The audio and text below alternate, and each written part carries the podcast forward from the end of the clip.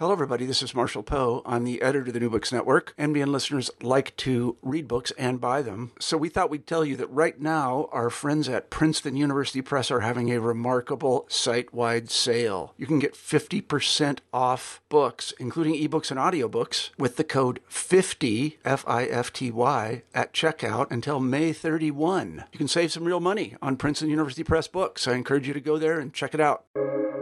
Welcome to the New Books Network. Hello, welcome to the New Books Network podcast. I'm your host, Ari Barbalat. I'm blessed and honored to be in dialogue today with James Geraghty.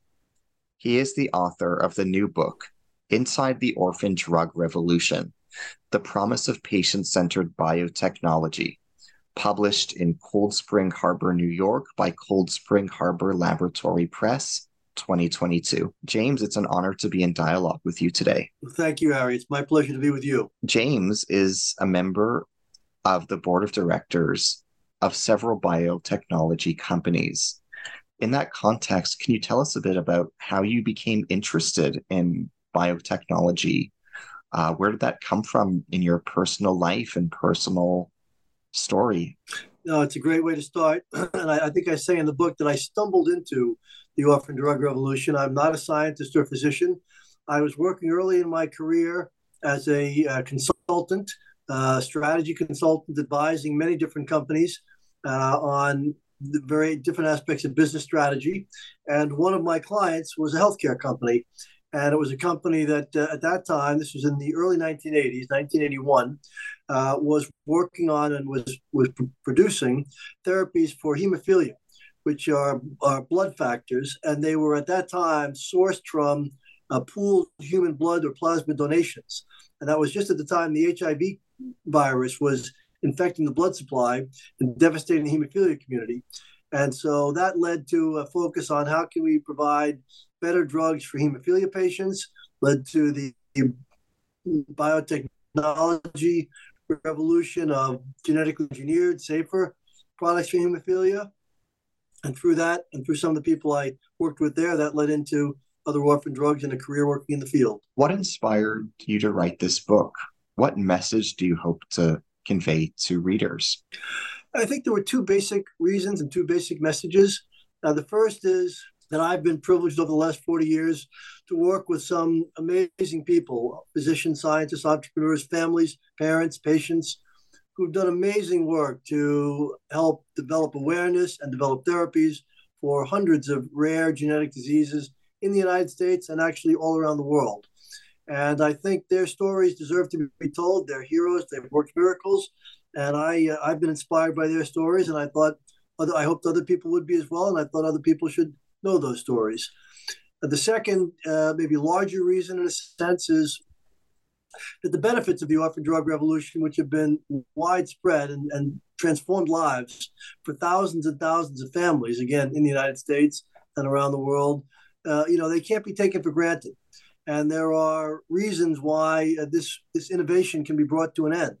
Uh, there are threats to things like uh, drug pricing that are regularly raised on places like Capitol Hill. And if people don't understand the importance of these drugs, and if they don't understand the investment that's required and what's required to sustain that investment, then the orphan drug revolution can be brought to an end. And I, I wanted to try to ensure that we didn't take it for granted and that its benefits would be brought to the still many more patients and families who need it. What are the primary themes in your book? What story, quote unquote, does your book tell? It tells the story of, you know, it weaves together a couple of threads. I talk about a couple of sparks that lit, lit the revolution. And, uh, you know, one of those sparks was the uh, genetic revolution, starting with the understanding of DNA, the double helix with Watson and Crick in 1953, and then the rise of biotechnology with Genentech and, and the understanding of how to use biotechnology to produce drugs. Uh, but but it but it came together with patients, and ultimately it was family members who wanted treatments for their loved ones, their children, their siblings, their spouses, that led them to activate and uh, you know work on Capitol Hill to get legislation passed to get researchers to work on these diseases, and they've changed the world in ways that um, that have been far-reaching and that um, I set an example I think that many people would, would welcome learning about. What are orphan drugs? Can you explain what orphan drugs are to an absolute layman? Yeah, that's a great place to start. And uh, the simple explanation is orphan drugs are drugs for orphan diseases, and orphan diseases are basically, in common parlance, rare diseases, typically rare genetic diseases. Um, officially in the United States, there's a law called the Orphan Drug Act, which was passed in 1983, that was one of those sparks that lit the revolution. And the Orphan Drug Act defines in the United States an orphan drug as, or sorry, orphan disease as a disease that afflicts fewer than 200,000 people in the United States. And in some ways, you know, that can seem like a lot, but when you think about, you know, 400 million people in the United States, 1% of the US population is 4 million, one tenth of 1% is 400,000. So it's less than half of one tenth of 1% of the population. What are the myths about orphan drugs that your book challenges? The myths, I think, um, I think one of the, you could call it a myth that it takes on is, is one of the challenges that orphan drugs have faced from their inception is the question of price. Orphan drugs are typically very expensive, and when, when any of us as ordinary people we hear the price of these drugs, there's a there's an understandable kind of sticker shock. You know, if you were to ask how much does a drug for a rare genetic disease that a patient has to take cost, you know, you'd hear an answer that's in the hundreds of thousands of dollars a year. You know, 100,000, 250,000, 400,000 dollars a year and ordinary people say that's unbelievable. How can anybody pay that? But what people need to understand is that in the United States today, 95% of all people have health insurance. And the 5% who don't are typically covered under some kind of patient assistance programs. And, and all drugs approved by the FDA are required to be covered by health insurance. So the real issue for people, patients, and families isn't what you might call the list price of the drug, it's what their insurance companies charge them in terms of you know copays, out of pockets, and deductibles. And what people who care about access to drugs and the prices of drugs for families should be concerned about is not the list price, which is necessary to provide a return to investors, but the insurance company provisions that are increasing all the time that are making it more and more difficult for these patients who need them to actually get access to these drugs. What dilemmas arise regarding equitable access to orphan drugs? What does your book say about such dilemmas? Yeah, no, that's a good question. In the United States, and I would say in most of what we might call a developed world, in Europe and Japan, uh, most patients today who are diagnosed with a rare genetic disease for which there's a drug will get access to that drug, the overwhelming majority. And that, that goes across any you know socioeconomic status status based on again the availability of health insurance and you know Obamacare and uh, patient assistance programs. The really the really difficult issue around equity and access is a global issue, and of course it's true for many much of healthcare and much many things in the world, of course. But but of course, most people in the world, you know, don't live in those developed countries. They live in lower and middle income countries, and uh, particularly in poor countries, it's very difficult. These drugs are expensive. The access the healthcare systems don't tend to provide them. And so it's been an ongoing challenge to work with health ministries and academic centers and philanthropies to try to find, you know, initially pilot programs and develop the way to diagnose these diseases, treat first a handful of patients, and hopefully over a long period of time provide greater access for all the patients who need it. What is patient centered biotechnology? Where, when, and how did it emerge? What is unique about patient centered bio- biotechnology as opposed to other forms of biotechnology or other trends in biotechnology? Biotechnology can be used for many things. You know, it can be used for agricultural purposes, it can be used for energy purposes, environmental remediation. Uh, but the, the probably the biggest use is in healthcare and med- developing medicines. And I think with the word patient centered, you know, there was a time when the pharma industry was very focused on, you know, making money and on very small increments of modest improvements to existing drugs.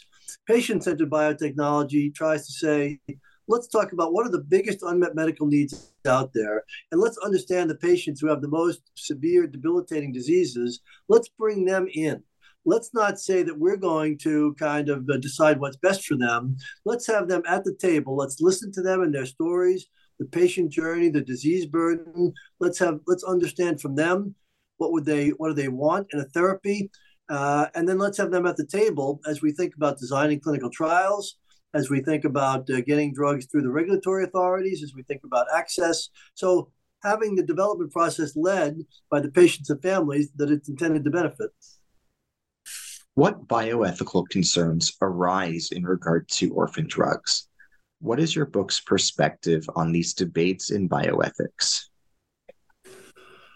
Uh, you know, there are many, obviously, many different aspects of bioethics. Uh, you know, 40 years ago, when biotechnology was just beginning, there was a great concern over genetic engineering, and citizens in many places, particularly places like Cambridge, Massachusetts, and, and the San Francisco Bay Area, where the you know the revolution and the industry started, were concerned about you know how these genetically modified you know organisms might escape and, and and cause damage. That that's actually I think it's fair to say never happened in the 40 years of biotechnology.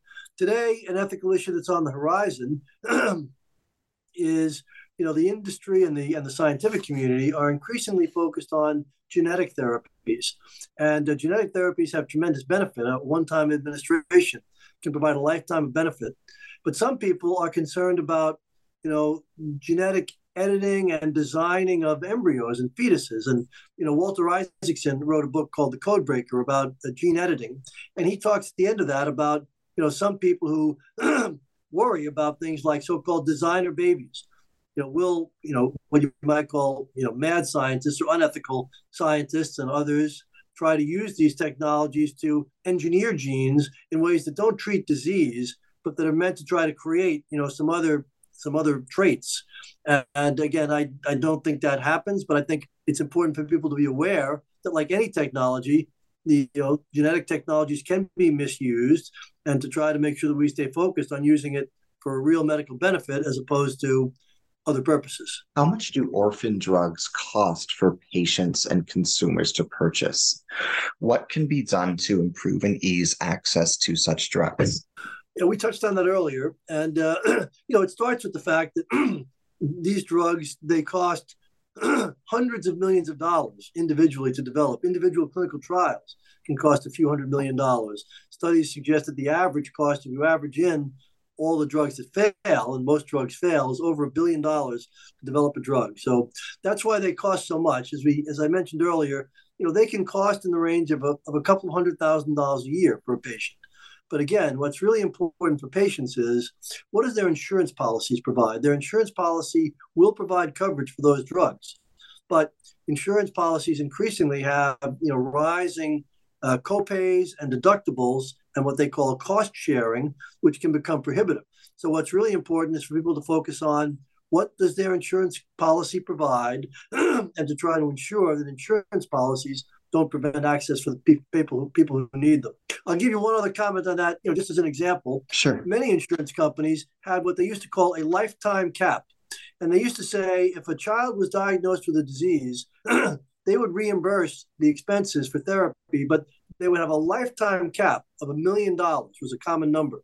So as you can imagine, if a drug costs a couple hundred thousand dollars a year, the parents and the families would reach that lifetime cap when the child was still only a few years old. And one of the lesser known but very important benefits of Obamacare was to ban the use of lifetime caps in health insurance policies. And it's steps like that that are important to continue to provide access. Which are the primary manufacturers and marketers of orphan drugs in the biotechnology industry? What competition do they face in the US market and internationally? Well, there are many companies today. I, I, talk in the book a lot about the company that, in many ways, uh, you know, most people would agree pioneered the orphan drug revolution, which was a company I was privileged to work with for over 20 years, named Genzyme Corporation. And uh, Genzyme was here in the Cambridge area. And Genzyme, led by Henry Termeer, who many people consider the kind of the father of the revolution in some ways, uh, pioneered both the idea that you could develop these therapies. They started with a rare genetic disease called Gaucher disease, and with, with many other people, physicians at the NIH and elsewhere, successfully developed the therapy. But then, very importantly, demonstrated that by providing access to that therapy to patients around the world, you could build a sustainable, successful company. And that then led to a flourishing. And so there are many other companies that you know some of your listeners may know on the West Coast, uh, from companies from uh, Genentech uh, to BioMarin, Ultragenyx. On the East Coast, companies like Biogen, Vertex, Alnylam. There's a growing number of smaller companies increasingly focusing on those therapies today.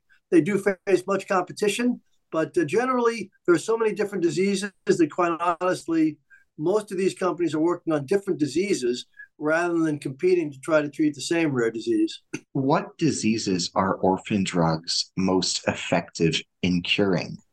Can you provide some specific examples of specific cases of specific cases where an orphan drug was successful in curing patients and overcoming a specific disease?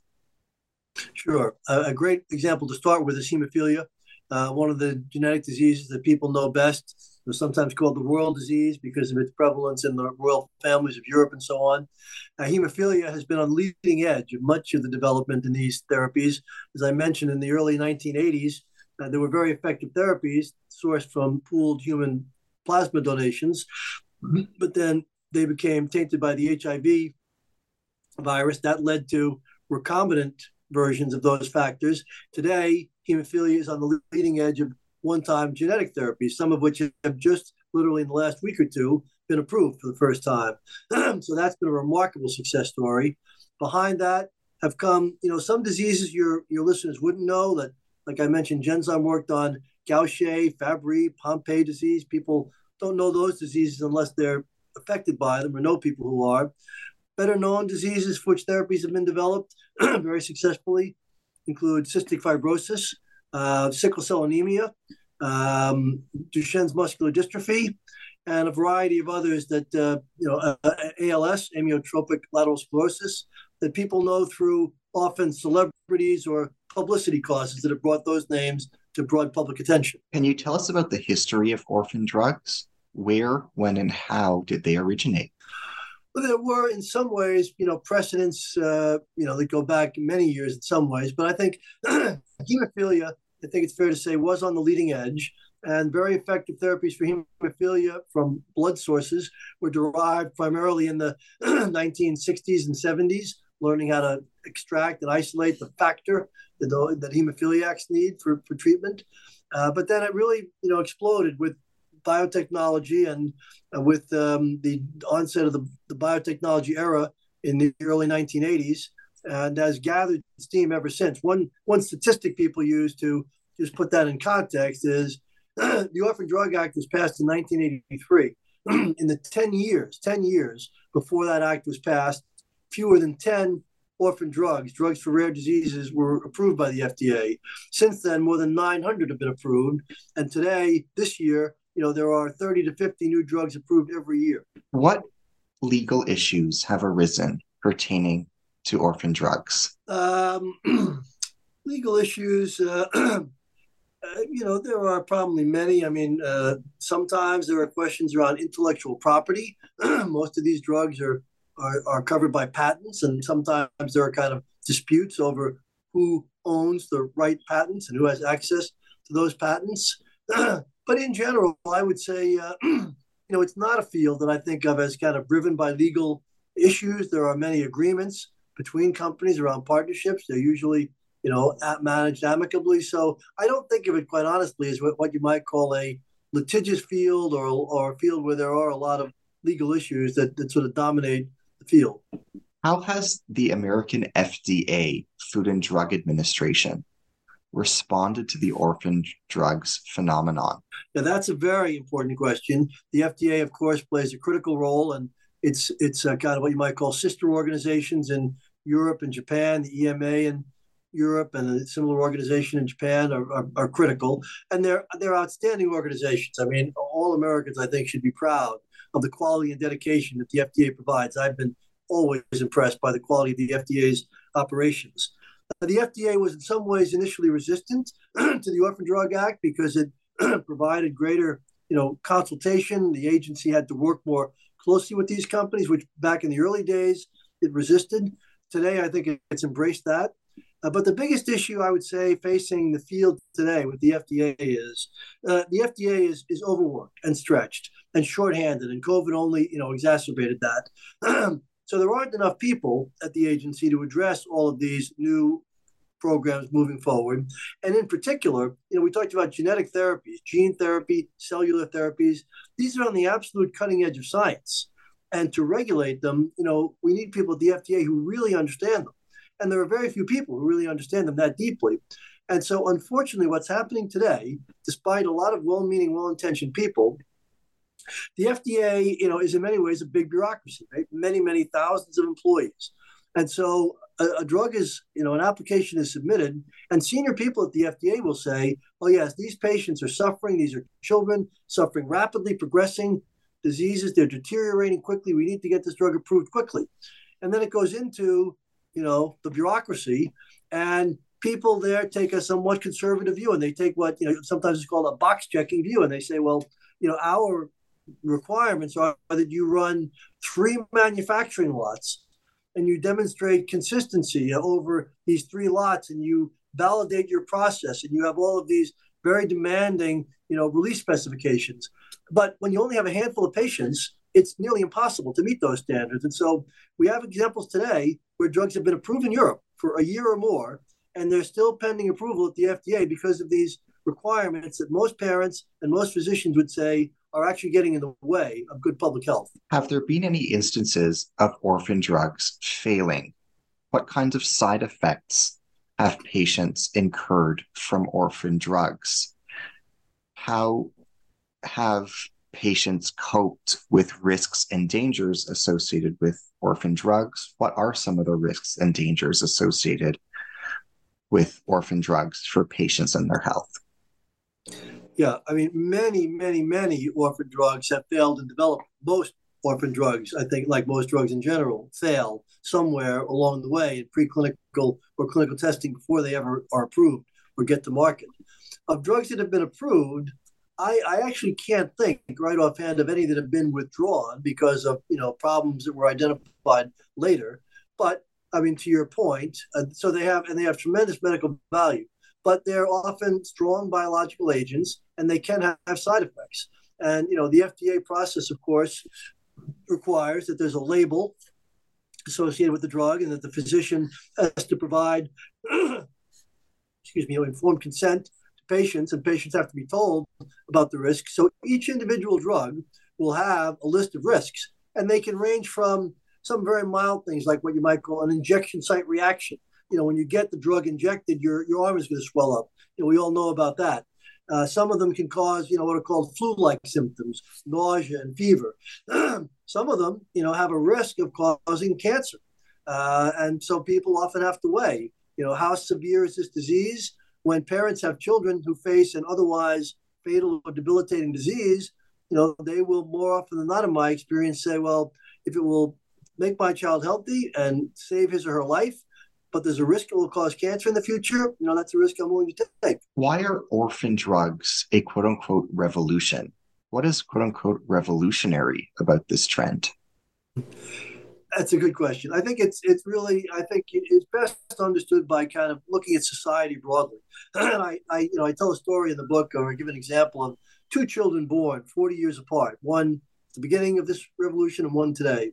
40 years ago, if parents had a child born with a rare genetic disease, first of all, it would typically go undiagnosed for a very long period of time. No one would know what it was or how to diagnose it. They'd be misdiagnosed for years.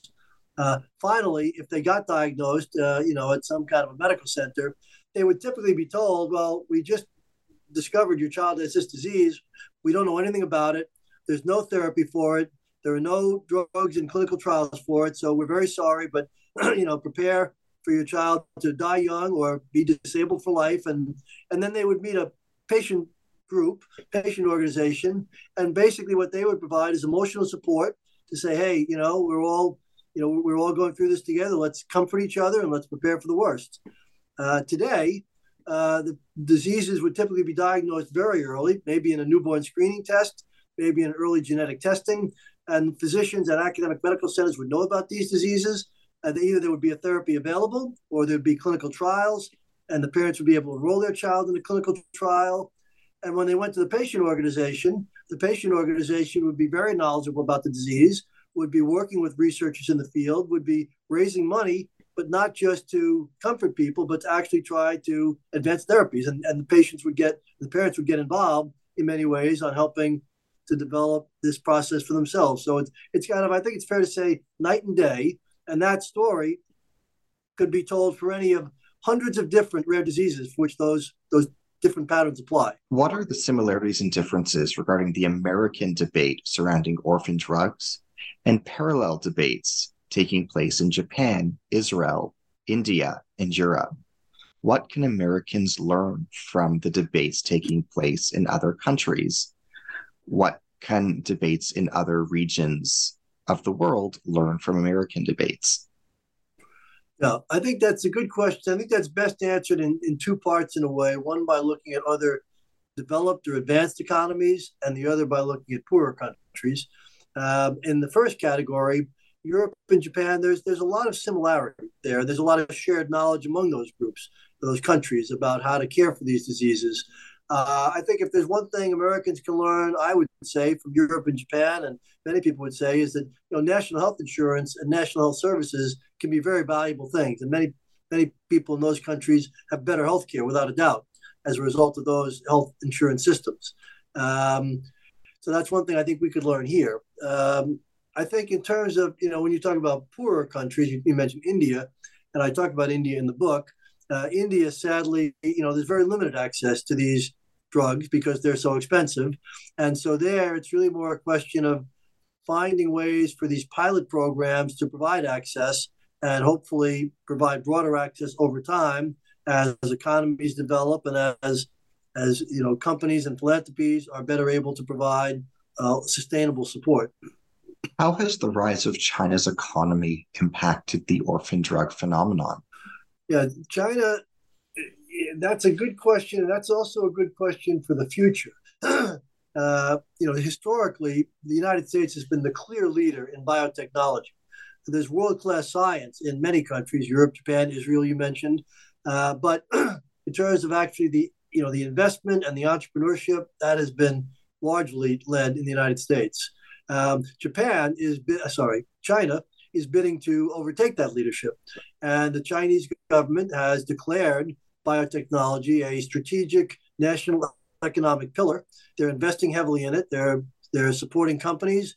They're recruiting, you know, entrepreneurs and scientists to come back from the U.S. and Europe to start companies in China. There's a very robust, uh, both government and private support.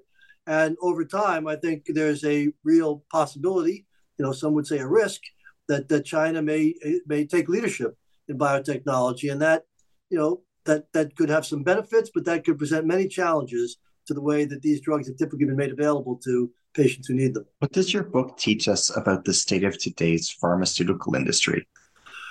The pharma industry has evolved significantly. you know, the when I, I talk at the beginning of the book about the fact that every revolution, you know, needs to start against the backdrop of some established order in need of reform, right? And that order in the 1970s and early 80s was the pharmaceutical industry. And as companies had grown larger and larger and passed through generations of leadership, they'd become big public companies with very conservative, financially oriented managers, and they had lost their their way in terms of you know taking risks for real unmet needs, and they had focused on you know just maximizing financial returns in very safe ways. Um, and the biotechnology revolution and the success of biotechnology companies you know, and the and the stagnation of the pharmaceutical industry demonstrated that that was not a long-term, you know, viable path. So over time, as they've seen how these new therapies have developed and been successful, many of them have now embraced orphan drugs and and companies developing them and licensed in the products or acquired the companies, and they play a very active role today in marketing those drugs around the world and also in investing in the companies that are developing them as you know as partners. So it's a much more, I would say, uh, collaborative and symbiotic relationship today. Most of the innovation comes from biotechnology, but the pharmaceutical companies provide important resources. In your perspective, what does the decade ahead hold for orphan drugs?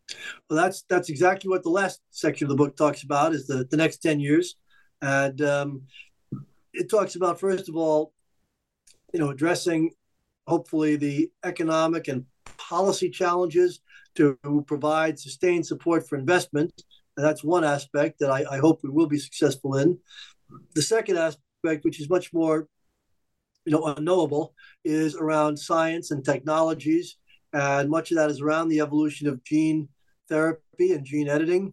Uh, many of these diseases are, you know, ultra, ultra rare, and people are working on what are sometimes called N of one therapies for a very specific genetic defect that is only known to afflict one child in the world? And can we find ways to develop those therapies and sustainably provide those? Another thing that I think is very important in the years ahead is a newborn screening. You know, many of these diseases, uh, these therapies, are for diseases that strike at birth, and they are very rapidly progressive and irreversibly progressive. So, a therapy that's effective but given to a child who's two or three years old will prevent further you know worsening but will generally not correct what has happened over those first two years. And so newborn screening programs need to add many of these drugs much sooner so that uh, patients get access to them even during clinical trials as opposed to waiting until the drug has been officially approved. Can you tell us can you tell us about some of the pioneers who have contributed to advances in innovation in orphan drugs. Yeah, the book tells the story of many of the people who've been those pioneers. It probably starts with two people who deserve credit for being the, the true pioneers in a way. Uh, Abbey Meyers, a mother who's often described as the mother of the orphan drug revolution, who had a child with a rare disease that led her to take on this cause. And Henry Waxman, the congressman from Southern California, who was the chairman of the House Health Committee for many years, who took up the cause and led the hearings that led to the Orphan Drug Act being passed. Um, if you look forward a little further than that, then I think you could look at, I think, honestly, the founding of Genzyme and Roscoe Brady uh, at the NIH, who really discovered the the defect and the cure in Gaucher disease, and then Henry Termeer at Genzyme, who partnered with him to bring that therapy forward. And you know, I think you could even add in there Robin Ely and her son Brian Berman, who was the first child successfully treated who you know they fought to get treated and who in a miracle was the only patient to initially show benefit and really you know without that the revolution may have stalled badly and then if you move forward to today you know if you look at the companies that like Alnylam and Vertex and Ultragenyx there are people like you know John Maraganore, Emil Kakkis. I think people in the government deserve credit. Janet Woodcock uh, at the FDA has played uh, an enormously positive role a venture capitalist. You know, when the orphan drug revolution threatened to stall after Genzyme, you know, stumbled and was acquired, a firm here in Boston, Third Rock Ventures, led by people like uh, Mark Levin and Phil Riley, you know, kind of relit the torch when the torch, you know, was at risk of going out. So I think at different stages along the way, and then maybe to end with one last story there, you know, we talked about these N of one therapies, and the book ends with the story of a physician here at Boston Children's Hospital, uh, Timothy Yu, and a mother, Julia, and her child, Mila, who really pioneered this N of one therapy that's on the cutting edge of you know where science and medicine may take us in the next decade. So across the full 40 years, I think people have stepped up to play that pioneering role in ways that you know have, have caused created miracles and, and deserve tremendous credit. Can you share some stories of patients who have been positively impacted by orphan drugs as they appear in your book? What are some human many, stories we, that might be inspiring or moving? We, we just talked about a couple from uh, you know from uh, Abbey Meyers' family to uh, Brian Berman to uh, Mila. But I'll tell you one story that comes from a very different place that your listeners might find interesting because it was so striking to me, and it's indicative to me of the passion uh, that families who affected by what we are, you know, some of the worst tragedy that could befall a family, how families take that as a mission to make the world a better place and to ensure that their children have not suffered in vain. And I see this. I was out at a conference in San Diego the Global Genes Conference recently, and I heard that from so many parents and families that were so inspiring. but just to give you an example of how strong that is, I'll tell you the story of a, a little girl named Nidhi, uh, who was uh, eight or nine years old at the time, who lived in India. and she was the first child in India ever to be treated with one of these enzyme replacement therapies for a rare and fatal disease called Pompe disease. And I had the privilege of meeting her with our team in India, visiting her home. Uh, you know, she was already suffering because she was diagnosed late. so she was on a ventilator. She was weakened, but the therapy was clearly working and improving her life. and this family was poor. They had traveled and moved hundreds of miles to be at the only academic medical center that could treat their job, their child. They'd given up their jobs. They'd given up everything to you know find the care for this child. And and again, you you looked at this situation, you thought, you know, what a tragedy. And when you talk to these parents, you know, what did they say? They said, "We are so grateful. We are so grateful that our child has had the privilege of being able to receive this, you know, miraculous therapy, and we are going to dedicate our lives to trying to ensure that other parents and families who are born with this disease have a therapy available to them. And they did that. They formed an organization, they lobbied the government, and they took again this terrible tragedy and they turned it into a cause to make you know to make the world a better place in their child's honor. And I've seen that with so many families, and that's to me that's been maybe one of the most inspiring aspects of the whole experience. There are many people that you note in your acknowledgments is there anyone you'd like to convey gratitude to in the moments we have available? Can you share any examples of people who provided significant moral or material support to this book project? Well, I talk about a number from you know the early days, and they're all they all I, I value and appreciate them all. I talk about the publisher, Cold Spring Harbor, without whom the book wouldn't exist. but maybe if you ask me that question, I might call out my wife. But honestly, Joan Wood, who has worked in this field with me, was my partner at Genzyme for many years. Today herself is dedicated in the rare disease community, mentoring many people. She's been a mentor and a coach to many physicians and, and young executives developing their careers. And, and it's partially that, that spirit of mentorship and coaching that we all need, which I've benefited from and uh, which has, has, helped, you know, and, and, I hope will continue to develop uh, the next generation of entrepreneurs and leaders here. Amazing. Thank you for sharing that. As we bring our dialogue to a close, can you tell us what you're involved in now since since this book has come to completion? What have you been devoting your time and attention to since the completion of this book? You know, I, this cause has been very inspiring, and it still inspires me. And uh, so today, you know, I have always thought of it as a mission, and it's been very successful in many ways. But there are many ways that the mission, uh, you know, we'd like to continue to extend it into rarer and rarer diseases, these ultra orphan diseases, into these one time gene therapies, into countries like China where it's not available today. So, to answer your question, I serve on the boards of four or five uh, biotechnology companies today, each of which is working to extend that mission into one or more of those ways. Uh, gene therapy companies, companies working on new rare genetic diseases, companies working to provide access in China. And with all of those, you know, CEOs and teams, I'm I'm very hopeful that we'll be able to extend that mission to to yet another level. Wonderful. Thank you for your time. Thank you for your availability. And thank you for all the research and erudition that went into this monumental book. I cannot thank you enough on a personal level and also on behalf of future readers.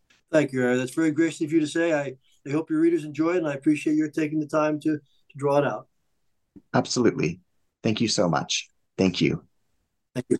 To our listeners, uh, I am your host on the New Books Network, Ari Barbalat.